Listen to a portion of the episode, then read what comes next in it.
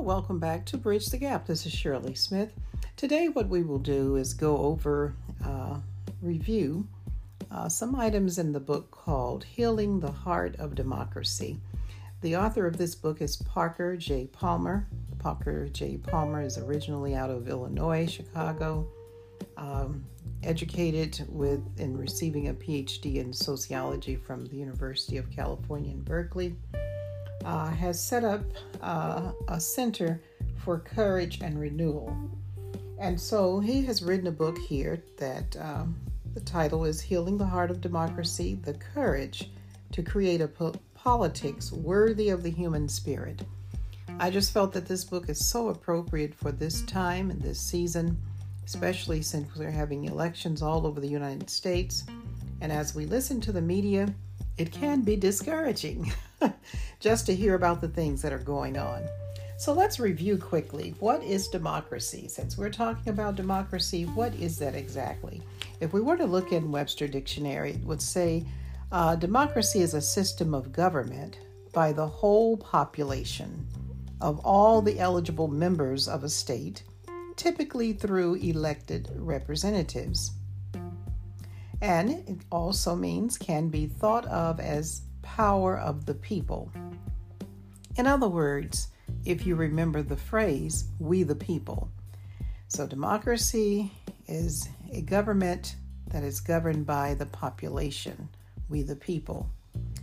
And so, there's a quote in the book that I thought was appropriate. It says, What do I have in common with people who, for example, regard their religious and political convictions as so authoritative that they feel no need to listen to anyone who sees things differently. So, my question to you today how democratic is America? So, we will listen to a number of things that Parker brings out uh, in his book. So hang in there. We will be right back.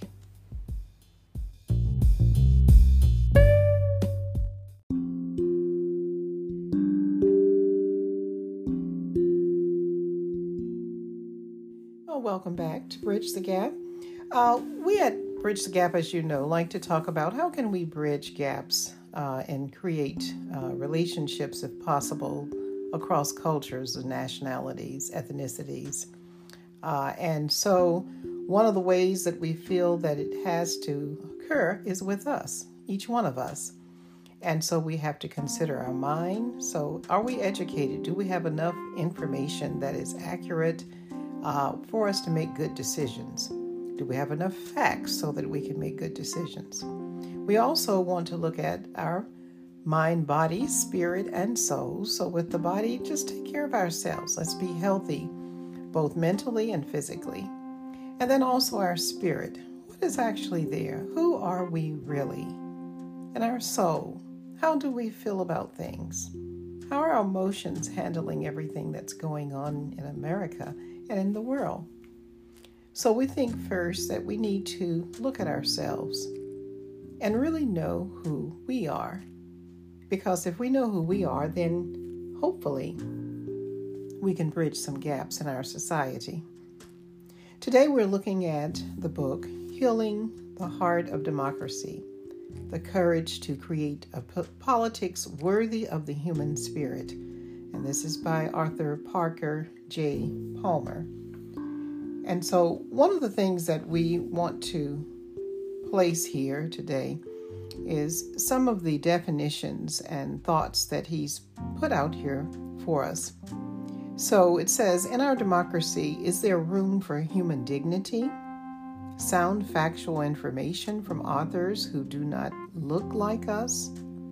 Corrections of our history when we have proof that it is incorrect or missing valuable factual information? Is truth important in our democracy? That's something for us to think about. Is truth important in our democracy?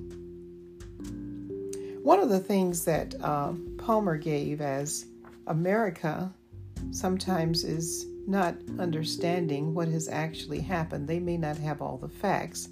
So he actually brought out uh, information that Bruce Riedel says uh, he experienced and witnessed being in the White House at the time that we had the 9 11 attack.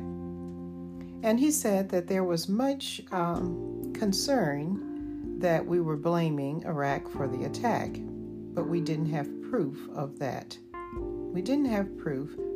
The Prime Minister, Tony Blair, did not have proof, uh, and President Bush did not have proof, and we had a Saudi Arabian Prince Bandar bin Sultan who came to the United States to try to understand some of the accusations against Iraq. Uh, and so the, the thing is is that we did move forward with a war. And so the question that he's bringing here is do we have all the facts? Have we had a chance to really listen to everyone's voice? Have we had a chance to actually value people and what they bring to the table? And for those who want to have a voice, have we heard their voice?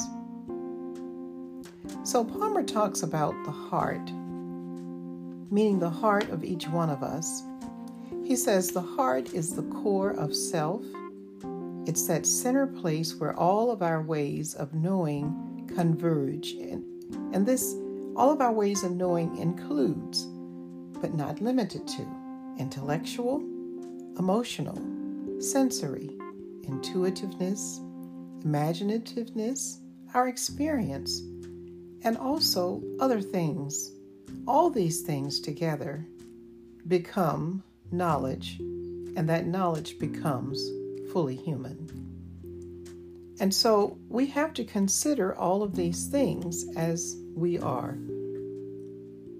So then he asks the question why is it that the wealthiest nation on earth is unable to end childhood hunger at home?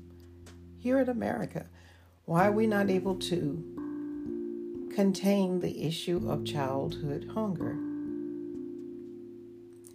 See, he goes on to say that humans seem to have more problems with diversity than nature. So he describes examples like wildflowers. Wildflowers are various varieties, colors, shapes, and they seem to have no problem getting along. Our trees and animals and plants and all these things have no trouble with getting along, but for some reason, we seem to have a problem with diversity.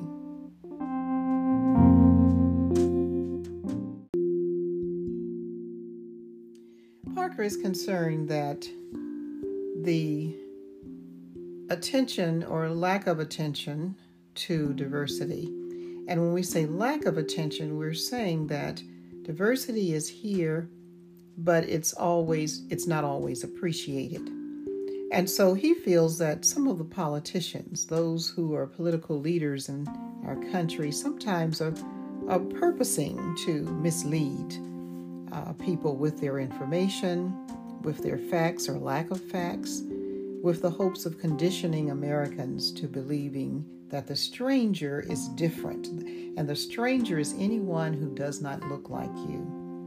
And so the stranger becomes demonized, and, and the desire to eliminate the stranger.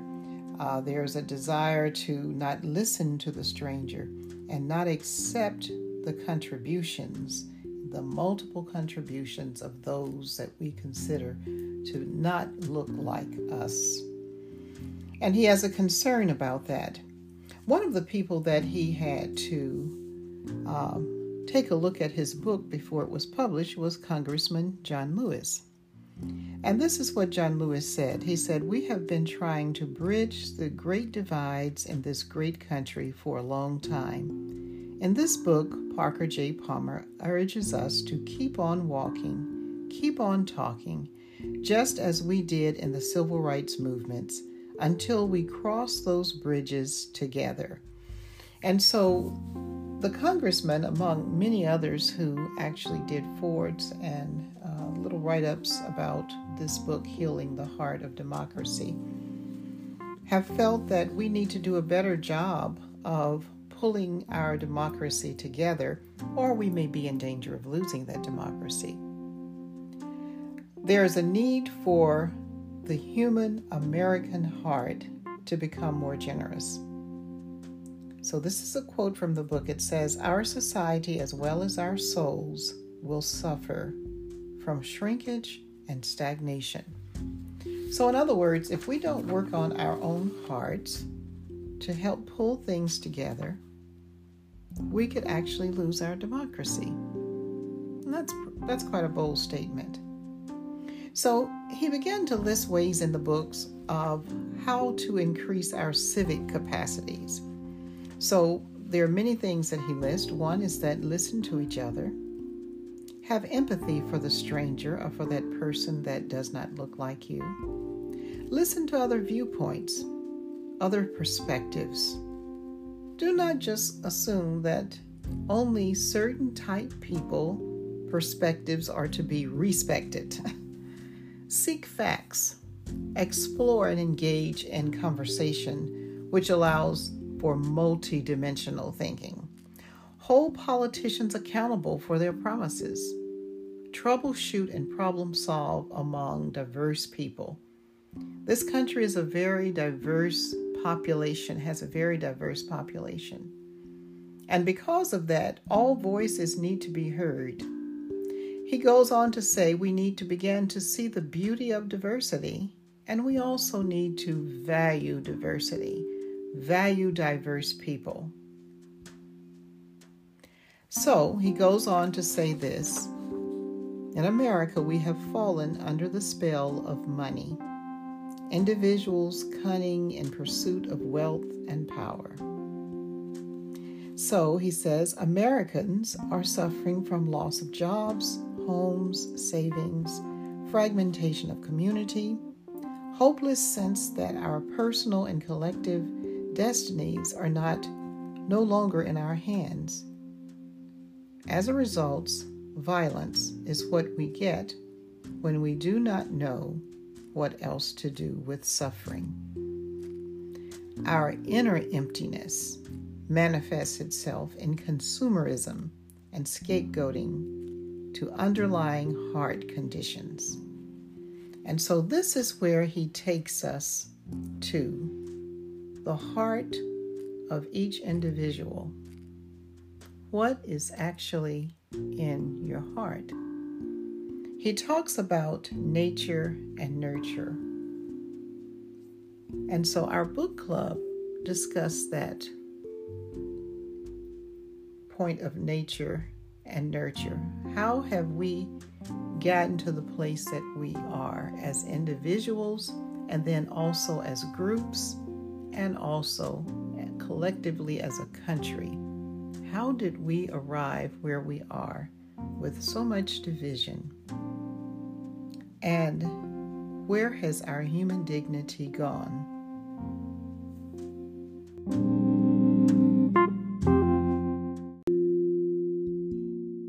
Become who we are based upon anywhere from the way we were brought up as children and and the way we were brought up has a, a lot to do with it but also the environments that we're in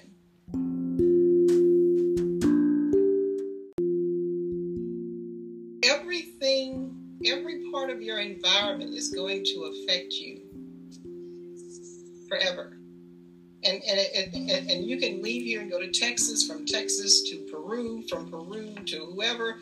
All of that is going to affect you as a human being. And so that becomes that nurturing. It's not just nurturing from your parents, it's nurturing from your friends, your coworkers, your peers, your everything. And as you get into certain circles, certain circles are just looking after can I make the highest amount of money? And so that is something that our country is made of. That is who we are. The only thing we have to do is recognize that is who we are.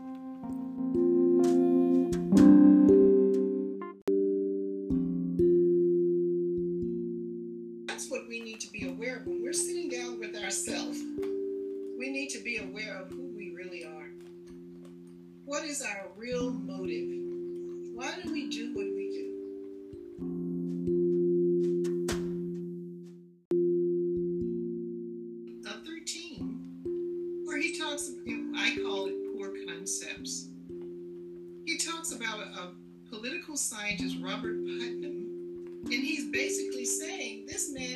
put so much negative information out there, but he's very influential. That's what we're even finding in our education system. There's so much negative information or lack of information out there that the Episcopal Church has to sit down and educate the people again. You know, it's, it, it, but but that needs to happen because the Episcopal somebody in the Episcopal Church sat down and said, "Wait a minute, this is who I am. This is what I think I've been called to do. This is what needs to happen." oh, this is all in me. I have got to do something. I've got to say something. And so somebody formed Sacred Ground.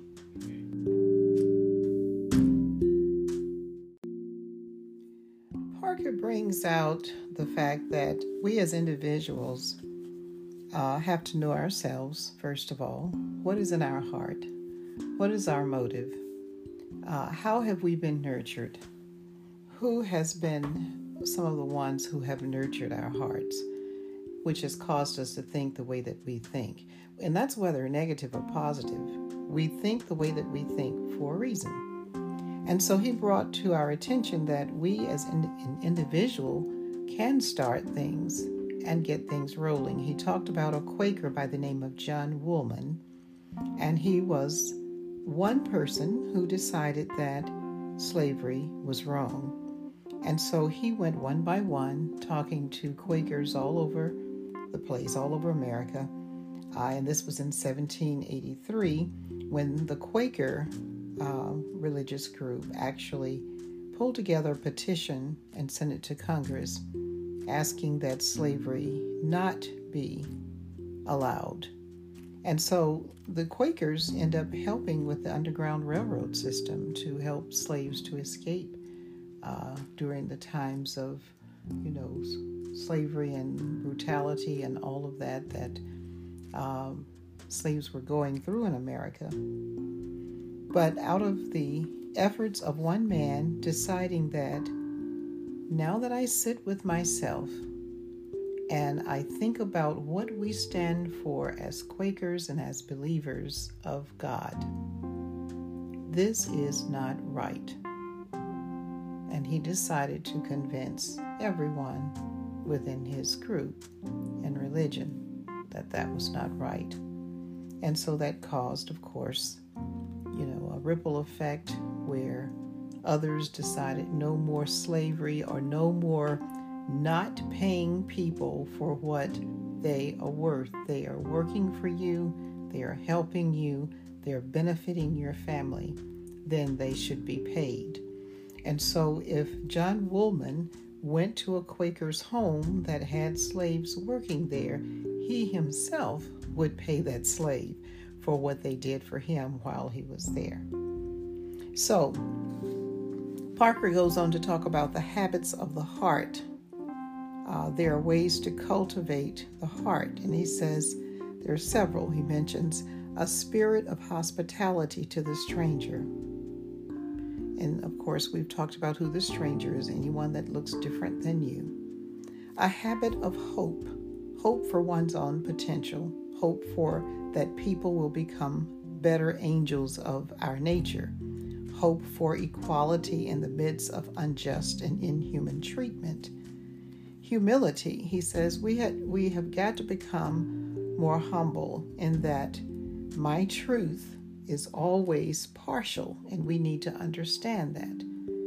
My truth is always partial and may not be true at all. Therefore, we have to listen with openness and respect for all, especially for the stranger or the other.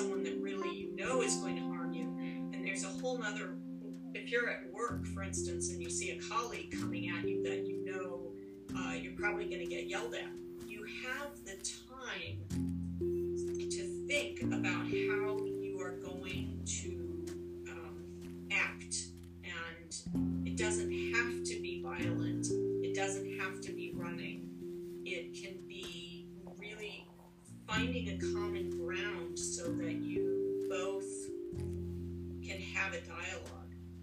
And that's something that human beings were given is that ability to be in dialogue with each other. And so if your heart is broken open, you're more likely to be able to use your brain to come up with good solutions. Um, whereas if your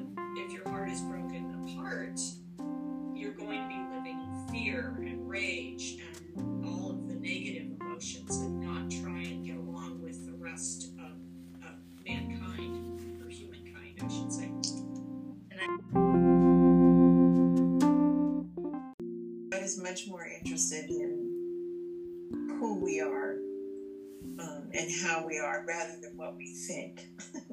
um, and then I guess I see the part too is there has to be understanding. Uh, even if you go to the scriptures and you look up the Greek and the Hebrew, every time you see heart, if you really read that, you see that it really means your understanding. How do you understand this? So, in order to understand,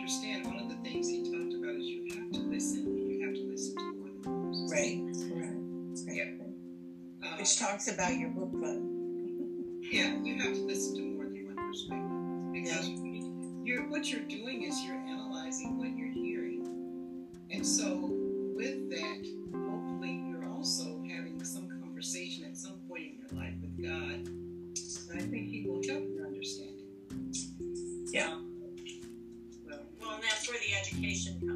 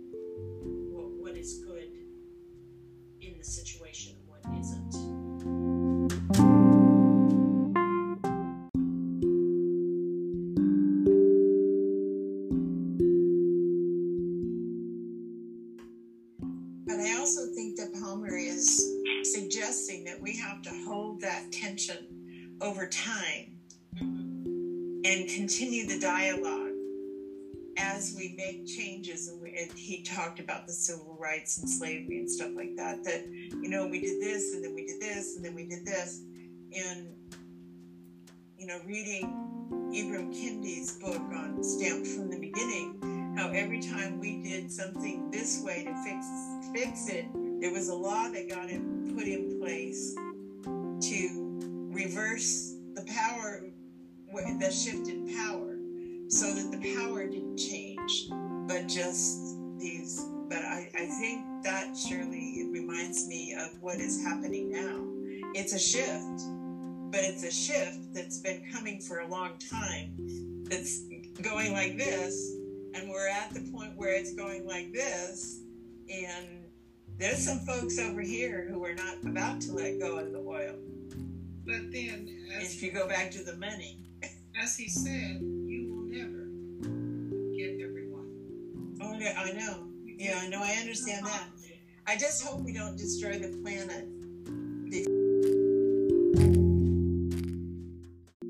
He gave about the Quakers, which is on page 21, One guy. Yeah, I like that too. Yeah. and think about what was happening and decided that this is not right. This is not Christian. And how long it took for it to change, even for that group of people, which was relatively small, And they're all And- figures. and they're all nonviolent people, and you know, it's just yeah. They had gotten caught up in again. It's okay to oppress if there's revenue. Yeah. Yeah. And we know how that has worked out for us over in the Western world. When I say Western world, has worked out for our countries. Is that we have we have legitimized oppression of humans when we know that it was wrong. We knew it was wrong, but we did it anyway because we got caught up in the amount of money and revenue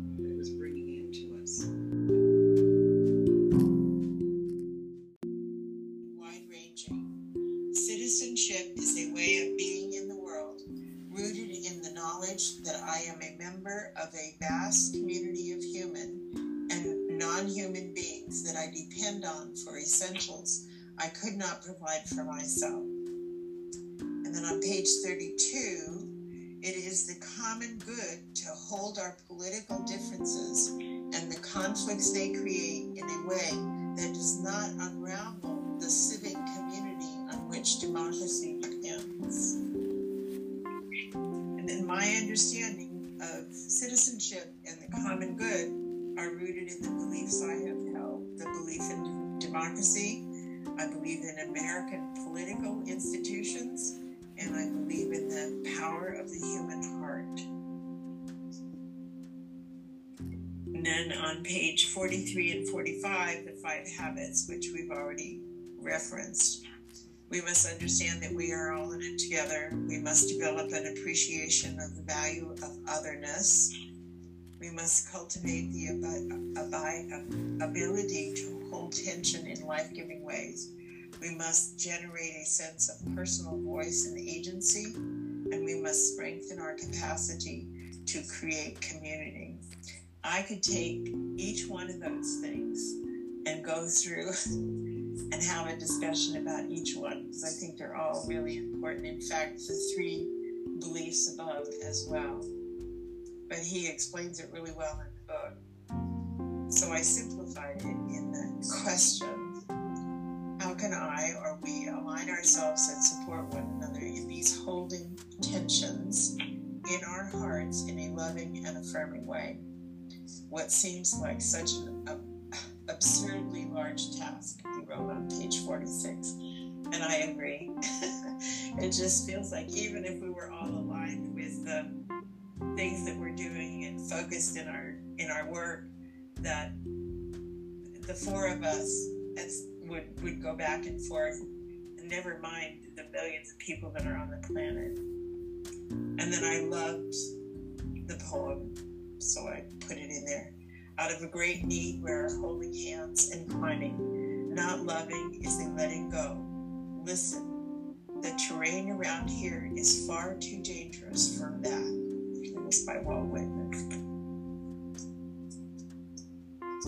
Nice, yeah. So this is a how question. It's a what to do kind of how. How do we do this? One of the things that I would say that I do when I'm dealing with others, especially if this is again a spiritual place, I like to go to 1 Corinthians 13.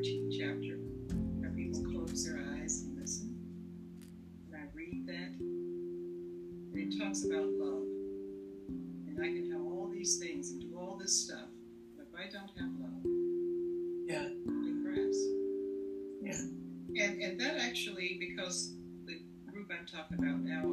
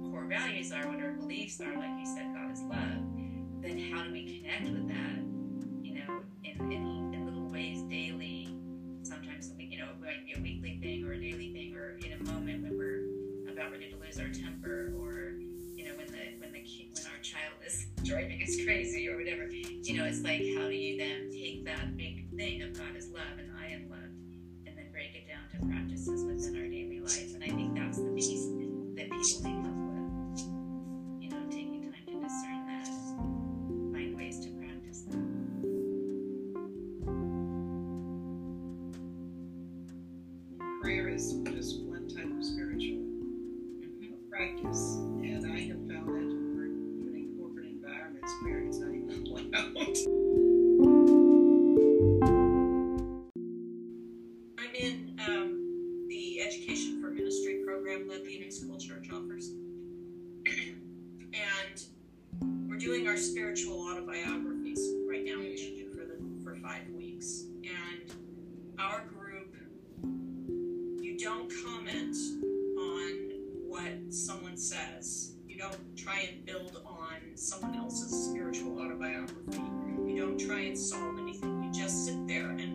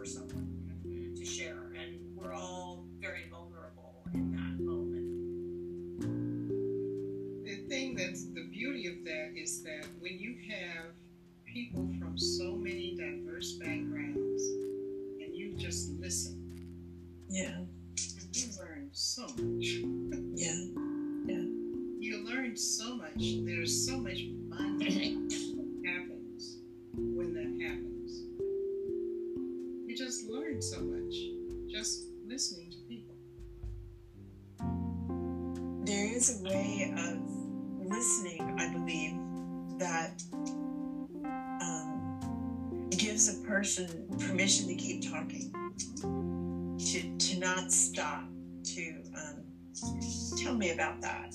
You know, give me, can you give me more information? Can you share more information about that? And one of the things that I, someday I would like I would like to focus on it, but I keep hearing and I keep seeing it in the Bible is that Jesus spoke in such a way that they asked him questions. And I'm not quite sure what that is about. You might know, Shirley, how to how what is the what is the thing about what he says that causes them to ask questions? You want me to respond? Yes, please. used to go to a place get my hair done, and um, these were young people, so the music blasting and uh, get your freak on is playing. and sometimes, as I was doing Bible study at my home, I would be sitting there. I'm trying to catch up on my Bible because I got to teach this in a few minutes, and so I'm sitting there reading my Bible And the hairstylist that was doing my hair, she would do this. I get so tickled. She'd teach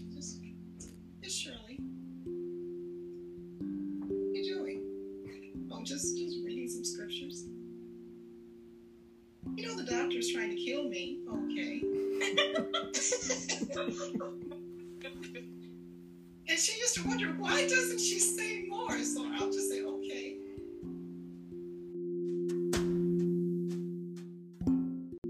What I found out is every time I came in that shop, she would ask me questions. I would never give her more than yes, no, and whatever. And like that particular day, I said, okay, let's go over the area. Nobody's over there. We're going to pray.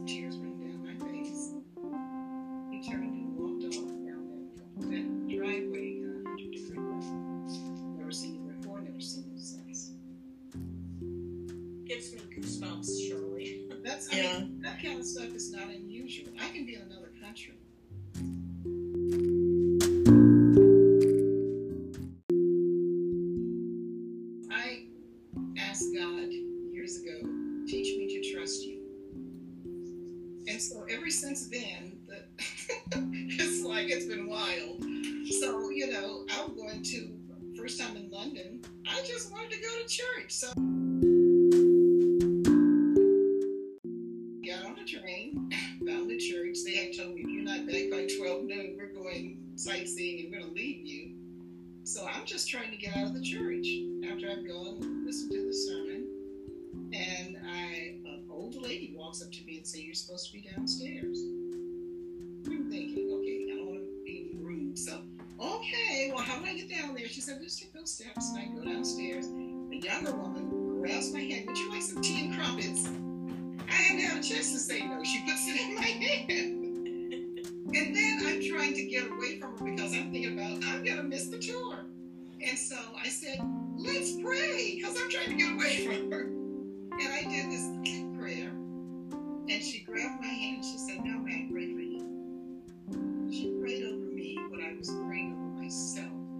10 hours on the flight from San Francisco to London.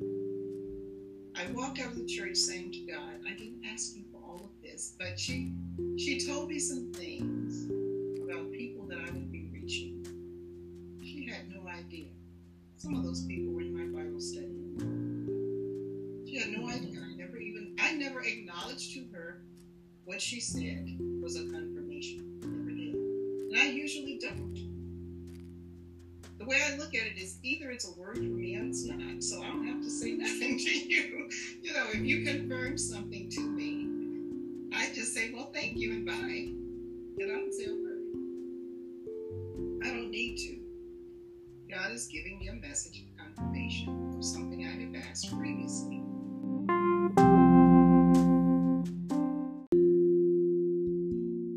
The discussion question again is how how would I, we, be able to support and inspire each other to persevere and enrich the public life on a daily basis, an arena in which we the people in quotes move beyond mere words to become an embodied experience.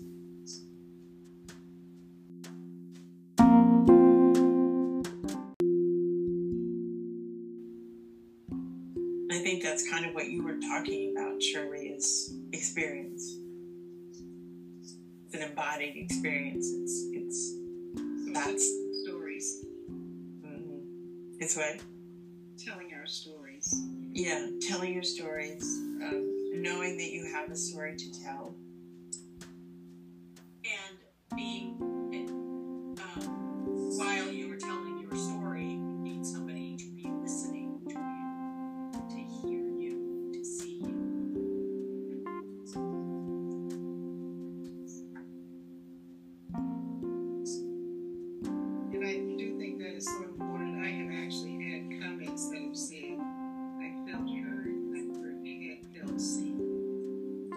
And that's really important for all of us.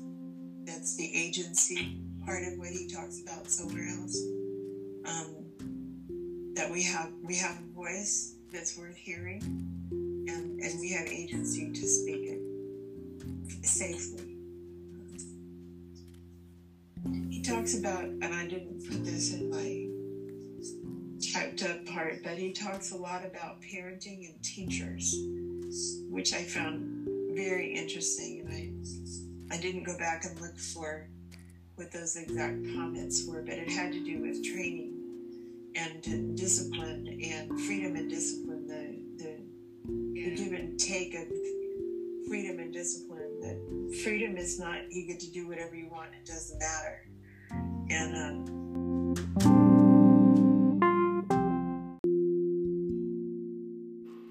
Well, our book club actually discussed this book for four hours. So, two hours uh, one Sunday afternoon, and the next month, two hours the next Sunday afternoon. So, there is no way to get all of this on this podcast. But what I did want to do here is to mention two things that Parker Palmer uh, concluded with we have two environments the religious environment and the educational environment that still is presenting to all of us as if we are an audience as opposed to presenting to us as if we are actors participating in the act. And so, with that, we are creating hierarchies and other things that may not be as necessary as what we think those are we are too dependent upon a few instead of we the people to make decisions in both our religious institutions as well as our um, educational institutions. And therefore, we need to revisit how we're, what we're saying, and how we're doing things in both of those environments. He advocates for us to do self examination. And so I will quickly run through some of the things and ways that he's su- suggesting that we examine ourselves. First of all, we must acknowledge that some of us project onto strangers, those who do not look like us, the darkness that resides in our own hearts. And then we must admit that some political powers are there and purposely manipulating information to protect a certain interest group. So there are groups that have interests in certain things that they want to happen to generate revenue for those groups. And so sometimes there are political powers in place to make sure that particular group interest is protected and but not necessarily we the people are protected. We need to also place uh, we need places and events to bring diverse people together. So a very similar thing is our book club because our book club is a mixed group of people and we purposely come together to discuss the gaps that are in society and read books that are very factual, mostly nonfiction books, so that we could better understand how we can be as citizens uh, and also how we can do a better job of building relationships across cultures and nationalities and ethnicities. The other thing that he brings out is that higher education tends to teach us what to think, not necessarily how to think. And then also, it trains us how to be employees, but not necessarily how to increase the quality of our heart habits. Do we dismiss people whose opinions we do not value? Do we actually make people irrelevant based upon what we value and what we think to be the truth? Does our theological messages match lived experiences? So, in other words, does our theological messages actually match what we truly believe and whatever standards of values that we say we believe in? Are we so hooked on hierarchical, authoritarian models that we cannot create community because we prefer doctrinal unity over community? Do we hold safe spaces for all voices to be heard in a group?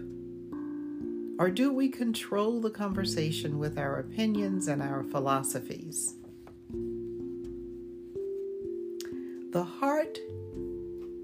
Source is invisible, but the impact of what flows from it is very visible everywhere. So, what is in our heart truly does come out. Regardless of what we say we believe, what we truly believe does come out in conversation, in the ways that we behave, and in our lived experiences. In America, he mentions this, and I thought these stats were actually sort of funny. It says that we love entertainment greater than we love education.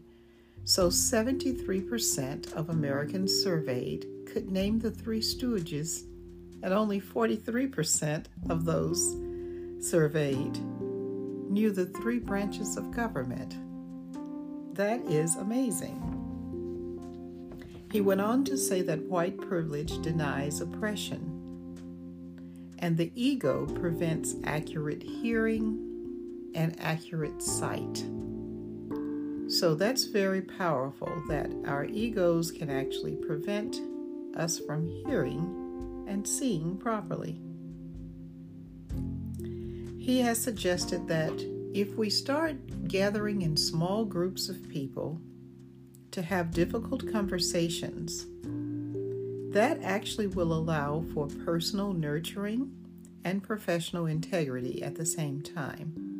And we could even have some results that could influence the world.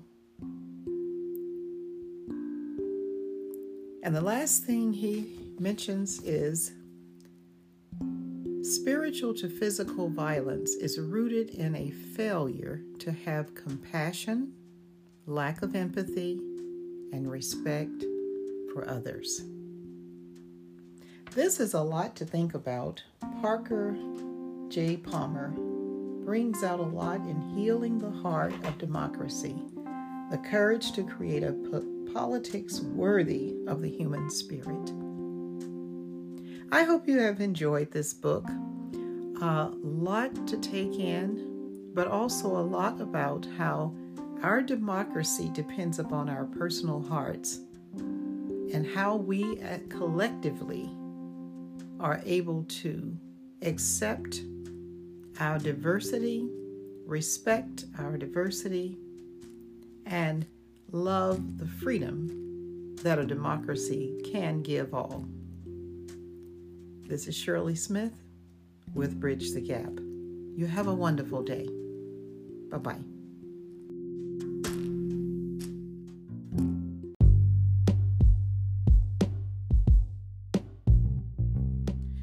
We have just enjoyed uh, Parker J. Palmer's book, Healing the Heart of Democracy. And next time, uh, we will discuss They Came Before Columbus The African Presence in Ancient America. And this is by author Ivan Van Sertima. I hope you have enjoyed Bridge the Gap. We have enjoyed bringing it to you.